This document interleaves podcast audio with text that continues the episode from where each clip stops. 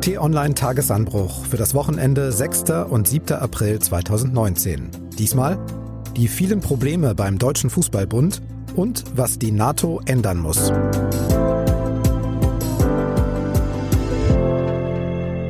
Herzlich willkommen im Wochenende. Mein Name ist Marc Krüger und wir starten heute mit einem kurzen Spot von UNICEF Deutschland und diesem Herrn hier. Moin Moin, Tagesanbruch. Hier ist euer Udo Lindenberg. Lasst uns zusammen für den Frieden am Start sein. Lasst uns den Hass aus der Welt räumen und uns für die Kinder in Not einsetzen. Deshalb unterstütze ich UNICEF mit meiner neuen Tour. Seid ihr auch dabei? Für eine faire Welt von morgen. Euer Udo. Yeah.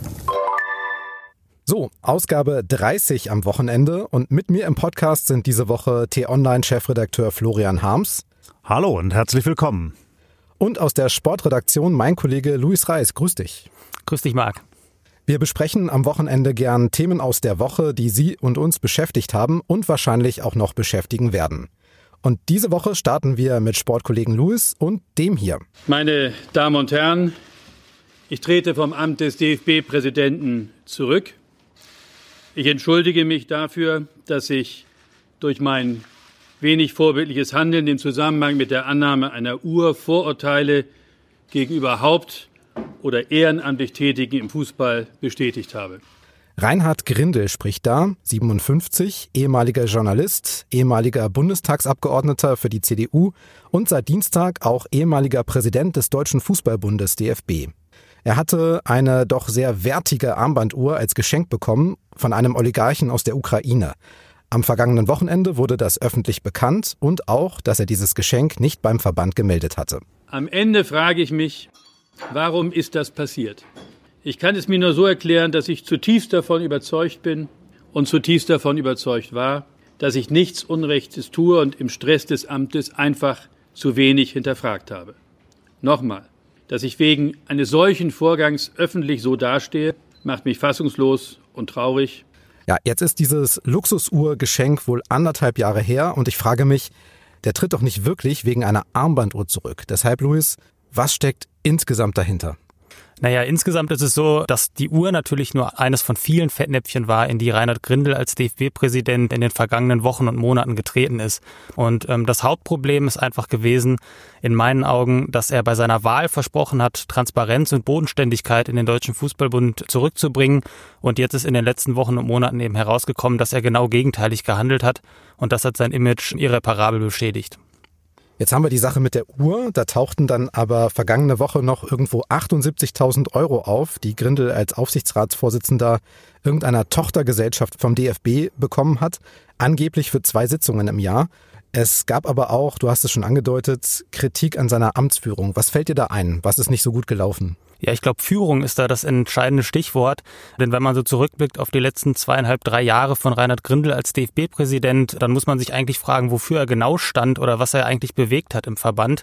Diese Transparenz und Bodenständigkeit, die hat er jedenfalls nicht zurückgebracht. Und er hat auch sonst viele Chancen verstreichen lassen, wo er sich hätte positionieren können. Zum Beispiel, ähm, als es die Kritik an Mesut Özil und İlkay Gündoğan gab, wegen des Fotos mit dem türkischen Präsidenten. Da hätte er einfach sich mal ganz klar gegen die rassistischen Anfeindungen positionieren können. Er hätte die Werte des deutschen Fußballs deutlich machen können und Chancen wie diese hat er konsequent verstreichen lassen, hat sich dann öffentlich in Widersprüche verstrickt und das war alles in allem sehr, sehr unglücklich und ja, hat so das Bild abgegeben eines Präsidenten, der nicht weiß, wofür er so richtig steht. Lass uns kurz beim Sportlichen bleiben. Hat er denn da ein glückliches Händchen bewiesen? Oder sagen wir mal so, es ist für uns kein gutes Kapitel, die WM mit Russland und so. Hat er sich da dann im Nachhinein oder auch vorher mit der Vertragsverlängerung von Jogi Löw glücklich verhalten? Ja, genau. Also diese Vertragsverlängerung ist ein ganz entscheidender Punkt, denn ich glaube, man kann Reinhard Grindel als DFB-Präsident natürlich nicht jetzt im engeren Sinne das sportliche Abschneiden ankreiden, denn weder Bundestrainer Jogi Löw noch der Nationalmannschaftsdirektor Oliver Bierhoff werden sich von Grindel in sportliche Belange reinreden lassen. Das ist auch nicht der eigentliche Job eines DFB-Präsidenten. Aber die große Frage ist natürlich, war es wirklich nötig, vor der WM 2018 schon den Vertrag mit Jogi Löw zu verlängern bis 2022, also wirklich für vier Jahre, ohne das Ergebnis des Turniers erstmal abzuwarten. Und ähm, im Nachhinein kam man dann eben in Argumentationsschwierigkeiten. Man hat sich schwer getan, eine Entscheidung zu treffen, ob Löw wirklich bleiben soll oder ob er dann vielleicht doch noch abgelöst wird. Und ja, das hat sich im Nachhinein eben als eine strategische Fehlentscheidung herausgestellt. Und wie man das im Endeffekt beurteilen kann, das muss sich jetzt zeigen, ob Jogi Löw den Umbruch noch schafft in der Nationalmannschaft erfolgreich oder nicht. Und dann wird man irgendwann vielleicht in zwei, drei Jahren sagen können, ob diese Entscheidung wirklich den deutschen Fußball um Jahre zurückgeworfen hat oder ob es dann vielleicht am Ende doch nur ein normaler Einbruch war und die Entscheidung gar nicht so schlimm. Du bist ja für uns Nationalmannschaftsreporter. Du warst unter anderem auch bei der WM in Russland mit dabei, zuvor auch im äh, Trainingslager der Fußballnationalmannschaft. Du bist regelmäßig für t-online.de bei Spielen mit dabei. Hast du in den vergangenen Monaten irgendwas gehört in Sachen Grindel, positives wie negatives? Kannst du uns so ein Gefühl mitgeben, wie dieser Mann im Verband verankert war? Also zuletzt war es so, wenn der Name Reinhard Grindel fiel, dann wurde meistens mit so einem verlegenen Lächeln irgendwie reagiert. Mhm. Und man hat schon gemerkt, dass so aus den Kreisen der Spieler Verantwortlichen, die ihn aus fußballerischer Sicht nicht so richtig ernst nehmen. Und man hat eben auch, wenn Reinhard Grindel präsent war, wenn er nach den Spielen dort Interviews gegeben hat, dann hat man einfach gemerkt, dass das so eine Art Fremdkörper ist. Dann kam der Politiker aus dem Bundestag, der auf dieser Ebene sicherlich sehr gut vernetzt und erfahren ist, kam aber eben in die Fußballwelt rein, die ja doch einen sehr eigenen Code hat, sehr eigene Verhaltensweisen.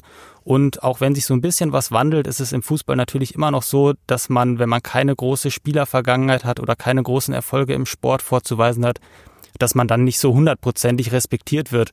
Und das hat man eben, je schlechter auch das öffentliche Image von Reinhard Grindel wurde in den letzten Monaten, dann doch sehr, sehr deutlich gemerkt, immer dann, wenn er präsent war rund um die Nationalelf. Lass uns noch mal ein paar Sätze hören, die er bei der Pressekonferenz zu seinem Rücktritt gesagt hat. Ich bin tief erschüttert, dass ich wegen eines solchen Vorgangs meine Funktion als DFB-Präsident aufgeben werde, die ich gerne ausgeübt habe, vor allem um den Amateurfußball in Deutschland zu stärken und ihm neue Impulse zu geben. Auch da interessiert mich jetzt mal dein Blick drauf, auf sein sportpolitisches Vermächtnis. Hat er das denn geschafft? Hat er den Amateurfußball in Deutschland gestärkt? Was bleibt aus seiner dreijährigen Amtszeit hängen? Also es war schon so, dass Reinhard Grindel eher der Mann war, der mit den Stimmen der Amateure, glaube ich, in sein Amt gehievt worden ist. Aber die große Frage, die ja im Moment über dem Fußball schwebt, ist das Verhältnis zwischen dem Profifußball, wo immer mehr Milliarden gescheffelt werden, und dem Amateurfußball, für den viele Ehrenamtliche große Teile ihrer Freizeit opfern, damit eben gespielt werden kann an den Wochenenden in dem Umfang, wie wir es im Moment erleben. Und das Verhältnis zwischen diesen beiden Welten, würde ich mal fast sagen, das ist in meinen Augen weiter ungeklärt. Und Reinhard Grindel hat diese Debatte auch nicht so richtig vorantreiben können. Und es gibt, glaube ich, weiter große Unzufriedenheit bei den Amateuren, die gerne natürlich ein größeres Stück vom Kuchen abhaben würden und von den Gewinnen, die die Profis scheffeln. Und so richtig, äh, ja, zu einer Lösung hat Reinhard Grindel in dieser Debatte in meinen Augen nicht beigetragen. Wir vergeben ja nach Spieltagen manchmal so Schulnoten. Würdest du Reinhard Grindel, was würdest du ihm so geben? Also am Ende muss man sagen, besser als eine 5 kann es auf jeden Fall nicht gewesen sein. Eigentlich ist es eine 6, weil er, wie gesagt, das, was er versprochen hat bei seiner Wahl, hat er kolossal enttäuscht. Wenn ich mich wählen lasse mit dem Leitspruch Transparenz und Bodenständigkeit, dann nehme ich eine Luxusuhr an, dann verschweige ich Zusatzverdienste, dann agiere ich öffentlich so ungeschickt, ja, dann bleibt ehrlicherweise nicht viel Positives hängen. Lass uns noch mal auf eine Sache gucken. Der DFB ist ja ein echtes Schwergewicht unter den Verbänden. 119 Jahre alt, Dachverband für rund 25.000 Fußballvereine, 7 Millionen Mitglieder, größter nationaler Sportverband der Welt. Die Frage ist aber, ein Mann an der Spitze oder eine Frau, wie viel Macht und Einfluss hat in so einer komplizierten Struktur aus Regional-, Landes- und auch Ligaverbänden überhaupt der DFB-Präsident? Was kann der machen? Also aus meiner Sicht sollte der DFB-Präsident jemand sein, der irgendwie moralische Integrität besitzt und der so eine Art Übervater des deutschen Fußballs ist. Das heißt, der die Rahmenbedingungen vorgibt, der bestimmte Werte formuliert, für die der deutsche Fußball steht. Das heißt, ein Reinhard Grindel hätte sich sehr viel deutlicher einsetzen können, zum Beispiel gegen Rassismus, mal darüber hinausgehend von irgendwelchen PR-Kampagnen, die es ständig gibt. Er hätte sich, wie gesagt, mehr für den Amateurfußball einsetzen können und versuchen, noch mehr zu vermitteln zwischen Profis und Amateuren. Und da braucht es, glaube ich, eine Person, die ja großes Ansehen genießt, die vielleicht auch nicht aus diesem sportpolitischen Bereich so richtig rauskommt. Und ja, also der DFB-Präsident ist jemand, finde ich, der eben diesen Rahmen vorgeben sollte, der die Richtung des deutschen Fußballs bestimmen sollte und eher in großen Linien denken. Und ja, das ist Reinhard Grindel nicht gelungen. Das führt uns zur allereinfachsten aller Fragen, nämlich wer macht's denn jetzt? Ja, äh, das wird die Frage sein, mit der sich natürlich viele Funktionäre jetzt in den nächsten Monaten beschäftigen werden. Im September wird der neue DFB-Präsident gewählt. Und ja, eine Abstimmung bei den Kollegen von Bild hat äh, gezeigt, dass eben Rudi Völler dort die meisten Stimmen Nein. bekommen hat.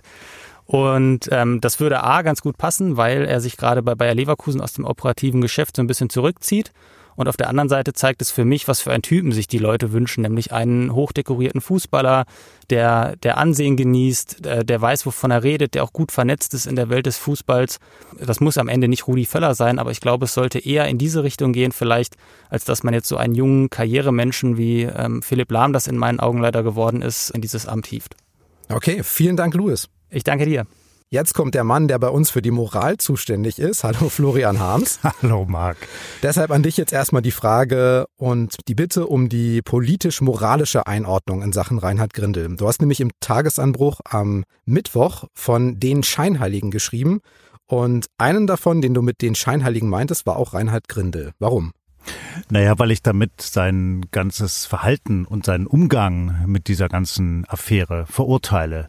Und zwar nicht erst ganz zuletzt jetzt rund um seinen Auftritt und die Zitate, die er dann nochmal zum Besten gegeben hat nach seinem erzwungenen Rücktritt, sondern auch schon vorher.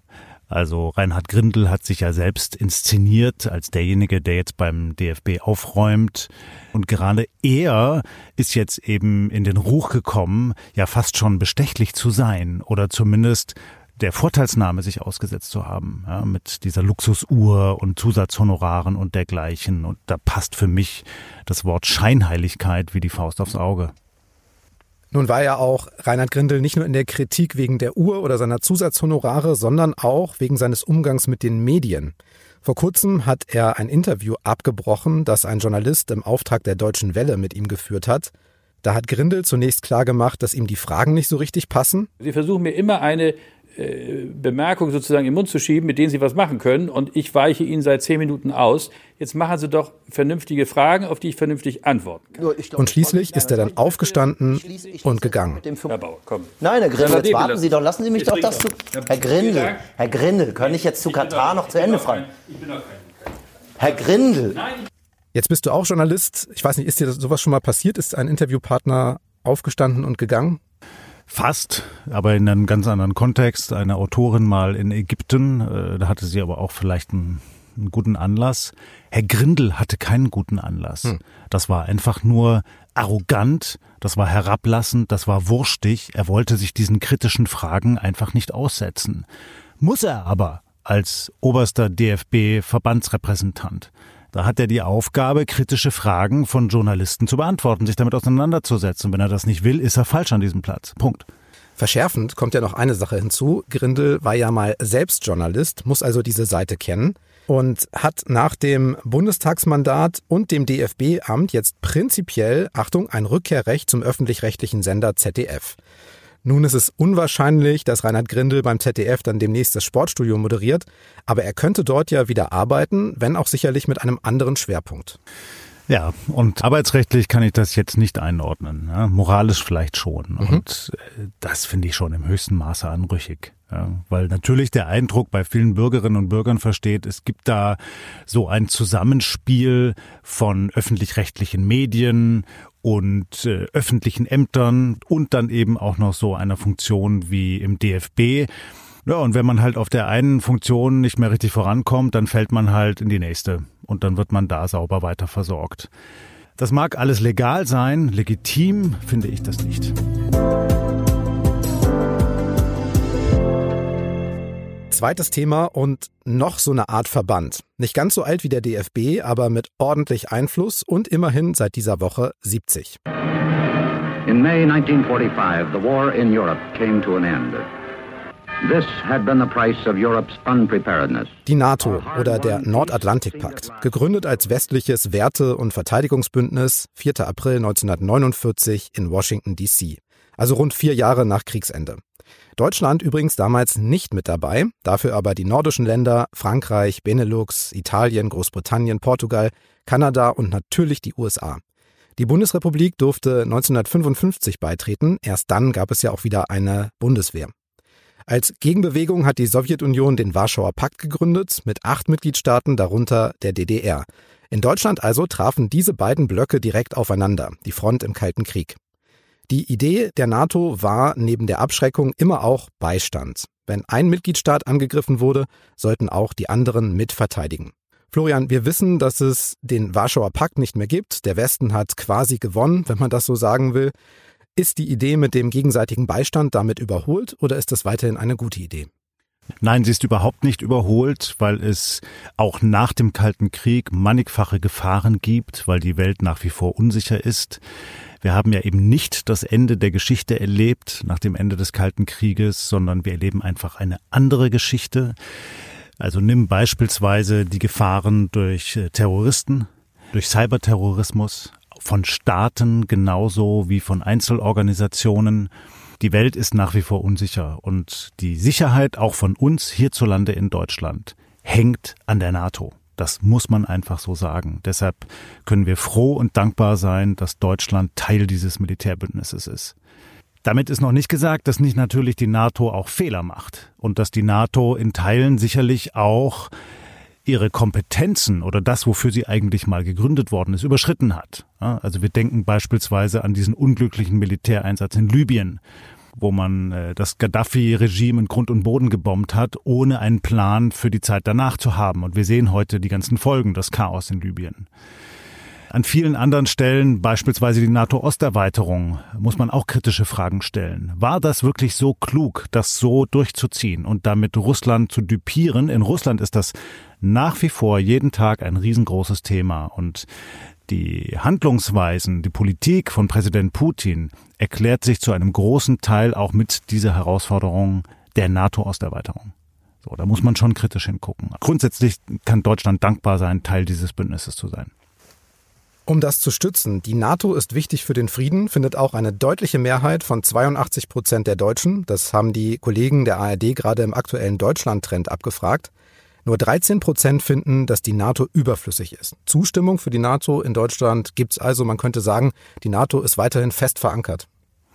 Ja, ist sie schon, aber ich entnehme auch vielen kritischen Stimmen, interessanterweise auch von vielen Tagesanbruchleserinnen und Lesern, dass es natürlich auch eine große Skepsis gegen die NATO gibt. Mhm. Und die ist gewachsen in den vergangenen Jahren. Eben durch solche Aktionen wie beispielsweise den Krieg auf dem Balkan, oder den Militäreinsatz in Libyen, die NATO-Osterweiterung, einiges mehr. Und ich sehe schon, dass das so stark ist, diese Kritik, dass man darauf eingehen muss und dass wir auch nicht gut beraten sind, wenn wir die ganze Zeit immer nur über Geld sprechen. Also wer zahlt jetzt eigentlich wie viel für den NATO-Haushalt und was sollte Deutschland da leisten, sondern ich glaube, wir sind gut beraten, dass wir auch wirklich über die Aufgaben der NATO diskutieren. Was sind das für Aufgaben heute im 21. Jahrhundert mit ganz anderen Herausforderungen? Dann nennen wir doch mal ein paar. Für welchen Herausforderungen steht denn eine moderne NATO? Also zum Beispiel für die ganze Frage, wie werden eigentlich Kriege der Zukunft aussehen? Das wird anders ablaufen, als wir das in der Vergangenheit erlebt haben. Es ist relativ wahrscheinlich, dass Kriege der Zukunft vor allem Cyberspace geführt werden, dass sie mit künstlicher Intelligenz geführt werden, mit Robotern. Das ist, geht jetzt weniger darum, dass wir wie in einem Star Wars Film da kleine Männchen sehen aus Plastik, die gegeneinander feuern, sondern es geht eher darum, dass Infrastrukturen von Staaten torpediert und angegriffen werden. Also beispielsweise die Stromversorgung, die Wasserversorgung, Krankenhäuser, Elektrizitätswerke. Wir haben hier den Angriff auf den Bundestag gesehen. Ja, Datenmissbrauch, vieles, vieles mehr. Und das kann man als einzelner Staat allein voraussichtlich nicht mehr bewältigen in der Zukunft. Da braucht man Zusammenarbeit, da muss man technisch absolut ajour sein, da muss man sich vernetzen, vielleicht auch gemeinsame Sicherheitssysteme aufbauen. Und das ist ein großes Thema gerade in der NATO. Und äh, wenn man da mit den Diplomaten spricht, dann kriegt man die relativ ehrliche Antwort, dass das Bündnis auch noch nicht da ist, wo es hin muss. Jetzt müssen wir doch kurz über das Geld reden, weil es einfach so ein immenser Streitpunkt in der NATO ist. Deutschland gibt gemessen am Bruttoinlandsprodukt momentan 1,24 Prozent für Verteidigung aus. Geplant ist, dass das in den kommenden Jahren noch ein bisschen äh, hochgefahren wird. Aber auch das ist dann noch weit entfernt von dem Versprechen, das die NATO-Länder gegeben haben, nämlich mindestens zwei Prozent der Wirtschaftsleistung für Verteidigung auszugeben. Und vor allem einer legt da immer wieder den Finger in die Wunde, US-Präsident Trump. Der kritisiert das und der kritisiert besonders Deutschland. Hat er da nicht einen Punkt? Aus seiner Sicht ganz bestimmt, weil die Amerikaner eben am meisten zahlen in der NATO und weil die Amerikaner einfach damit unsere Sicherheit gewährleisten hier in Deutschland. Und sie wollen dafür nicht nur einen feuchten Händedruck bekommen und ein bisschen Dankbarkeit an einem Jahrestag, sondern sie wollen, dass die Partner sich aktiv und mit großen Summen beteiligen an der Finanzierung des Militärbündnisses. Insofern ist das verständlich. Und diese Forderung wird ja auch nicht nur von Donald Trump erhoben. Sie kommt auch von ganz vielen Kongressabgeordneten in Amerika, auch demokratischen Kongressabgeordneten. Sie wird am NATO-Stützpunkt in Brüssel erhoben. Auch dort gibt es die massive Forderung, dass Deutschland mehr tun muss. Und hierzulande in der Politik wird dann jetzt ja immer so ein bisschen gesagt, na ja, so richtig haben wir uns ja nicht dazu äh, bekannt das wirklich zu tun. Das wird dann so ein bisschen schwammig formuliert. Und ja, wir geben ja auch ganz viel für, für Entwicklungshilfe. Das ist ja im Koalitionsvertrag festgehalten. Ebenso viel, wie man in Militärhilfe ähm, investieren will, soll auch in Entwicklungshilfe investiert werden. Das ist ja auch ein Beitrag. Ich glaube, das ist windschief. Das eine ist eben nicht hundertprozentig mit dem anderen zu vergleichen. Und ich stehe auf dem Standpunkt, dass Deutschland ein großes Interesse an seiner Sicherheit hat und das kann eben nur durch die NATO gewährleistet werden. Wir hier in der Mitte Europas, wir sind abhängig von diesem Militärbündnis und wir sind abhängig von der Stärke der NATO-Partner und Deutschland sollte mehr dafür tun. Ja, sollte sich nicht dem Vorwurf aussetzen, dass wir auf Kosten der anderen Staaten Sicherheit genießen. Nun weiß ja auch die Politik und nun weiß auch Kanzlerin Merkel, dass sie von dem Versprechen mit dem 2-Prozent-Ziel doch ein bisschen entfernt ist. Im vergangenen Jahr war das auch schon Thema auf dem NATO-Treffen. Und hören wir doch mal, was sie dazu sagt. Und ich habe für Deutschland deutlich gemacht, dass wir wissen, dass wir mehr tun müssen und das ja auch seit geraumer Zeit tun. Die Trendwende ist längst eingeleitet dass wir für dies für unsere Soldatinnen und Soldaten tun, aber natürlich auch für das Bündnis. So, Trendwende ist da, sagt sie, aber Deutschland hält sich nicht an seine Zusagen, zumindest nicht in der Realpolitik. Ja, Marc, wir müssen da nochmal genau hingucken, wie es zu diesem Punkt kam. Also eine formale Zusage war das damals nicht. Dass Deutschland unterschreibt, dass es zwei Prozent äh, des Bruttoinlandsprodukts für Verteidigung aufwenden wird. Das war eine relativ schwammige Absichtserklärung damals. Frank-Walter Steinmeier war damals noch Außenminister und hat das sicherlich auch so ein bisschen durchgewunken auch. Aber keine Frage, es gibt jetzt diese Erwartungshaltung bei den NATO-Partnern. Deutschland muss darauf reagieren. Wir haben hier im Tagesanbruch ja mal über einen Punkt gesprochen, dass nämlich Geld gar nicht alles ist. Wir können uns den lieben langen Tag über den Haushalt unterhalten und wie viel Deutschland jetzt hier oder da zahlt. Ein grundlegendes Problem hierzulande ist, dass die Verteidigungspolitik nicht gut genug organisiert ist und dass die Schlagkraft der Bundeswehr auch darunter leidet, dass sie an vielen Stellen einfach nicht stringent aufgestellt ist. Wir haben über das Beschaffungswesen gesprochen, über die ganzen Mängel bei den technischen Geräten der Bundeswehr. Sicherlich auch über das Selbstverständnis, mit welchem Selbstbewusstsein gehen die Soldatinnen und Soldaten eigentlich in ihren Tag. Kriegen sie die richtige Rückendeckung von der Politik? Das sind alles Punkte, die da auch mitdiskutiert werden müssen. Übrigens auch aus dem repräsentativen Deutschland-Trend. Eine Mehrheit von 53 Prozent der Deutschen ist dagegen, mehr für Verteidigung auszugeben. Nur 43 Prozent sind für höhere Ausgaben. Und Kanzlerin Merkel hat da vor einem Jahr auf dem NATO-Treffen auch noch einen weiteren Punkt genannt. Wir sind der zweitgrößte Truppensteller der NATO. Wir sind seit Jahren in Afghanistan engagiert. Dieser Einsatz ist ein Einsatz nach Artikel 5, um den die Vereinigten Staaten von Amerika bitten mussten, weil ihnen Schreckliches geschehen ist, Anfang dieses äh, Jahrhunderts. Und äh, das zeigt die Qualität dieses Bündnisses. Wir helfen uns gegenseitig und wir sind gemeinsam stärker. Und das wollen wir auch in Zukunft sein. Aber es ist auch keine Einbahnstraße, sondern es ist ein gegenseitiges Helfen und gegenseitiges Stärker werden. Ja, ja, alles schöne Worte. Ja. Hm. Und von mir aus geht der Trend auch in die richtige Richtung. Aber was wäre denn, wenn wir jetzt morgen einen echten Bündnisfall erleben? Sowas wie den 11. September. Ja. Oder China kommt mit einer neuen Technologie auf den Markt und wir wissen ja, woran die überall forschen, zum Beispiel an satellitengeschützten äh, Militärsystemen.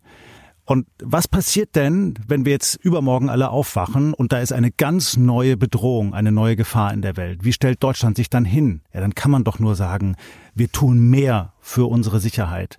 Und ich glaube, man sollte jetzt damit anfangen, weil die Gefahren sind absehbar, eben zum Beispiel im Cyberspace. Deutschland tut da zu wenig.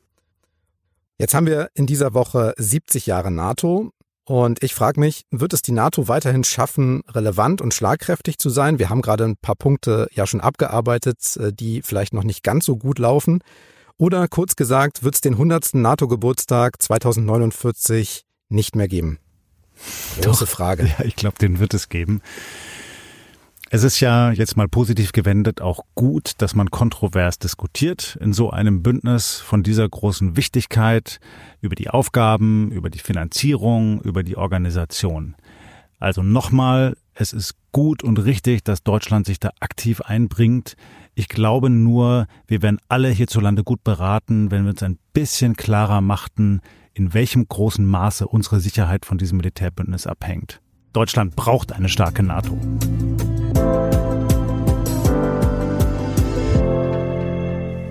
Florian, dann noch der ganz kurze Blick auf die kommende Woche. Auf was können sich Hörer und Leser freuen und einstellen? Es wird eine dramatische Woche, Mark, Natürlich. weil wir ein weiteres Finale des Brexits erleben werden oder mhm. des ganzen Brexit-Prozesses.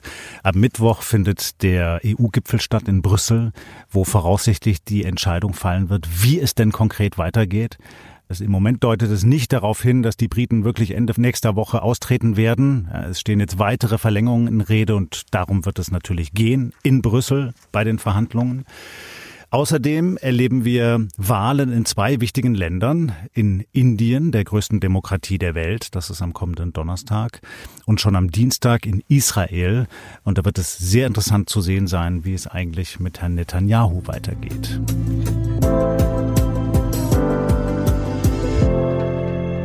Ein Vorschlag noch. Wenn Ihnen dieser Wochenabschluss mit dem Podcast hier gefällt, dann abonnieren Sie doch kostenlos, zum Beispiel bei Spotify. Und geben Sie uns gern eine Bewertung bei iTunes oder, falls Sie uns über Amazon Alexa hören, bei Amazon. Man kann da bis zu fünf Sterne vergeben. Sie können aber auch einfach Familie, Freunden und Kollegen davon erzählen und ihnen ein Abo empfehlen. Überall, wo es Podcasts gibt, finden Sie auch den Tagesanbruch. Immer ab 6 Uhr morgens gibt es die aktuelle Ausgabe für den perfekten Start in den Tag. Für heute sage ich Danke, Louis, und Tschüss bis zum nächsten Mal. Tschüss und bleiben Sie uns gewogen.